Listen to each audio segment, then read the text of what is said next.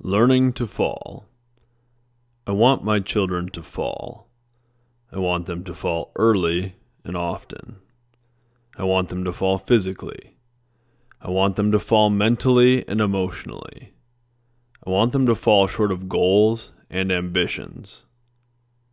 I want them to fall so they will learn to rise. I started training in martial arts, Taekwondo specifically, when I was five years old, and the practice of martial arts has been very important to me ever since. I began introducing Taekwondo and other martial arts elements to my children at a very young age. They began training in earnest when my son Mickey was probably four and my daughter Claire was three. I introduced these tenets and belief systems of Taekwondo. I focused on discipline and basic techniques. The other thing I taught my children in those early training sessions was how to fall. Too often we don't teach others how to fall, but there are few skills more powerful in martial arts and in life. In martial arts, or any physical endeavor, falling properly, safely, is a simple matter of physics. Key teaching points involve tucking the chin to the chest and rolling through contact.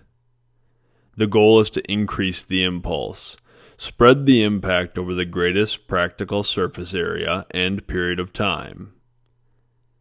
It is such an important athletic skill, but we rarely take time to teach it in youth sports.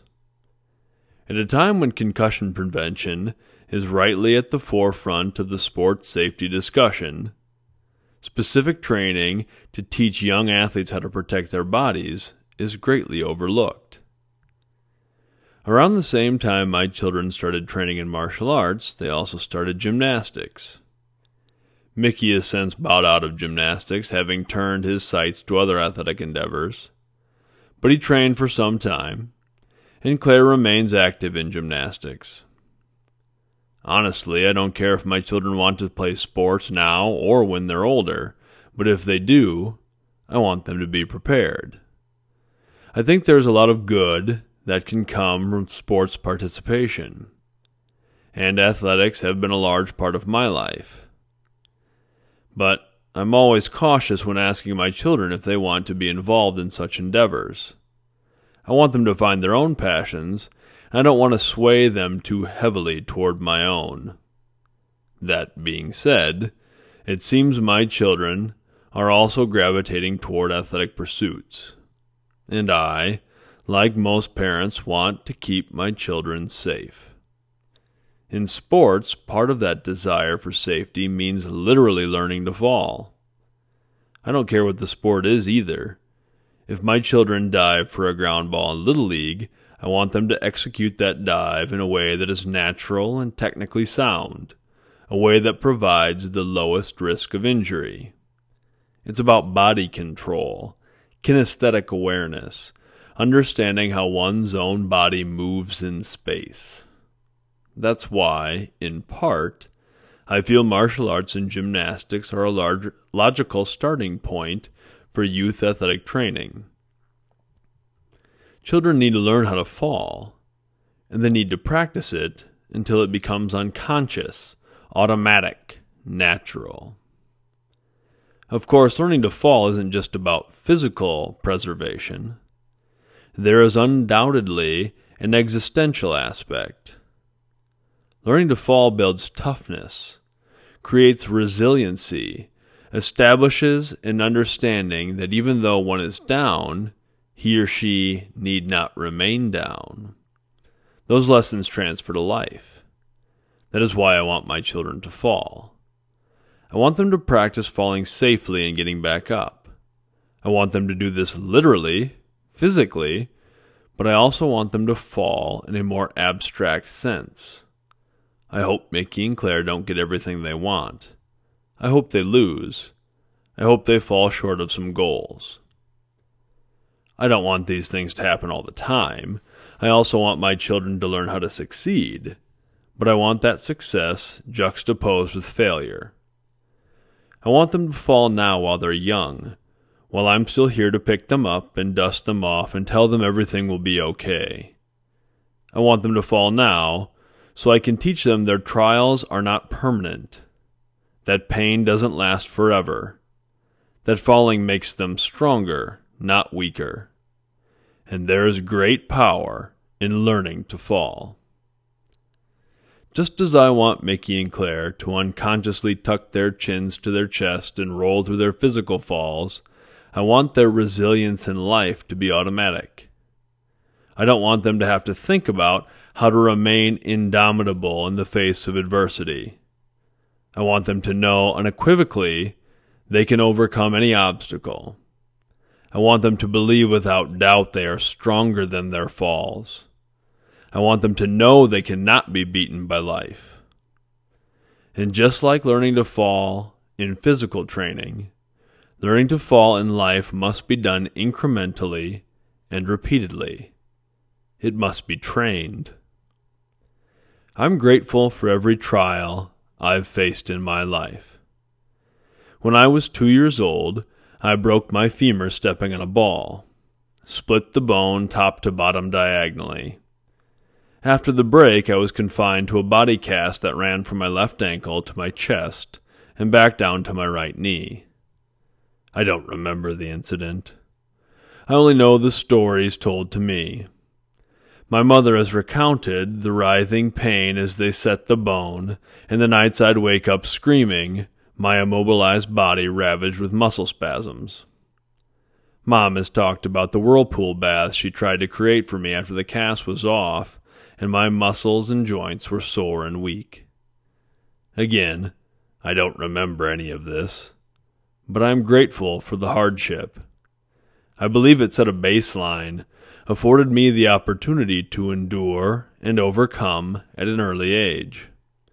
I'm also grateful to my parents, not only for the emotional comforting and the massaging of sore mus- muscles, but also for not putting me into a box and hiding me away from the world.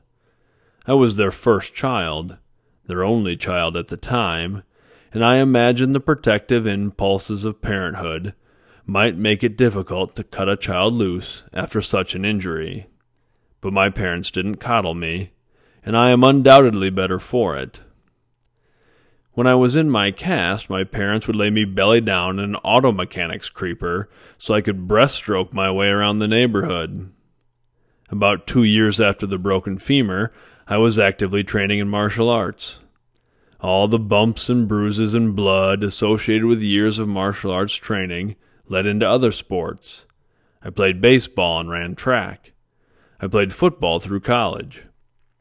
All along the way, there were struggles and failures and falls, pain, both physically and mentally.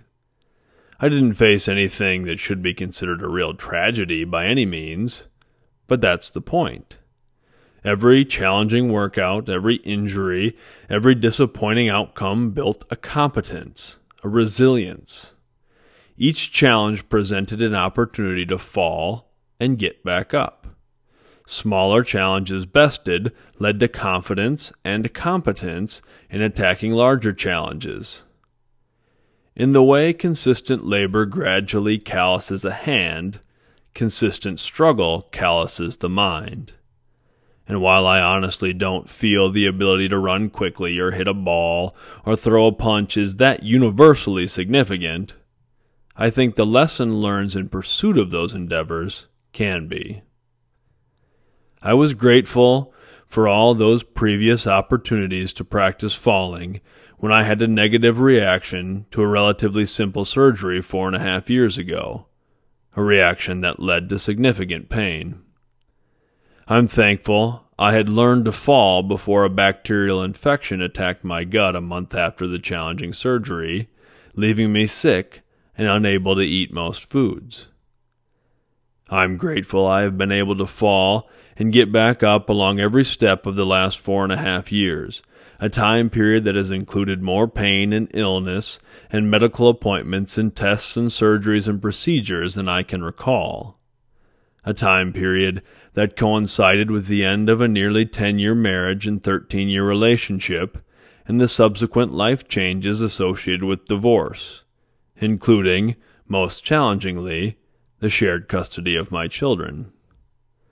I am grateful for the early falls that allowed me to endure these challenges, and I am grateful for the falls of the last few years.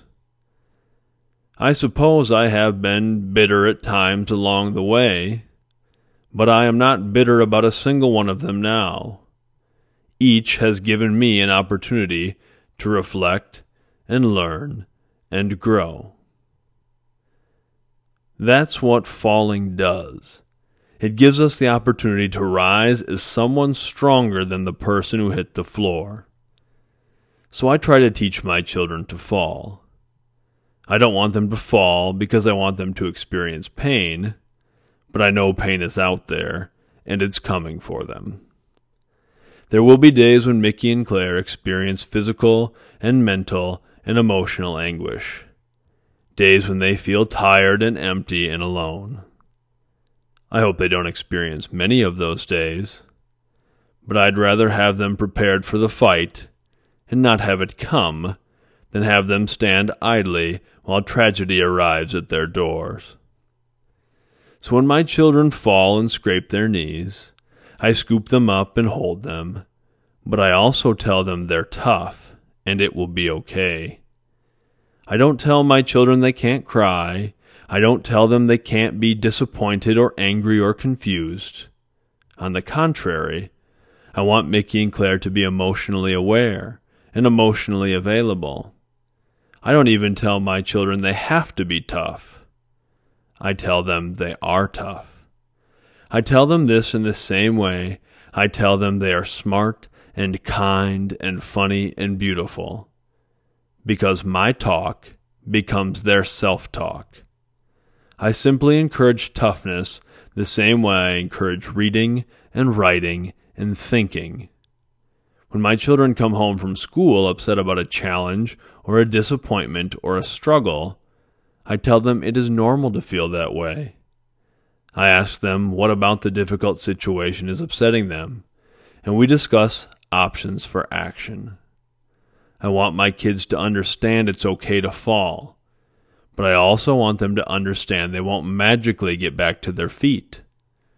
I want to teach them to fall now in small ways so they can build the resiliency to face greater challenges later in life. I want Mickey and Claire to rise defiantly against their psychological struggles just as naturally as they tuck and roll through their physical falls. I need them to fall now, so they know each fall is an opportunity to stand again and stand taller. Thank you.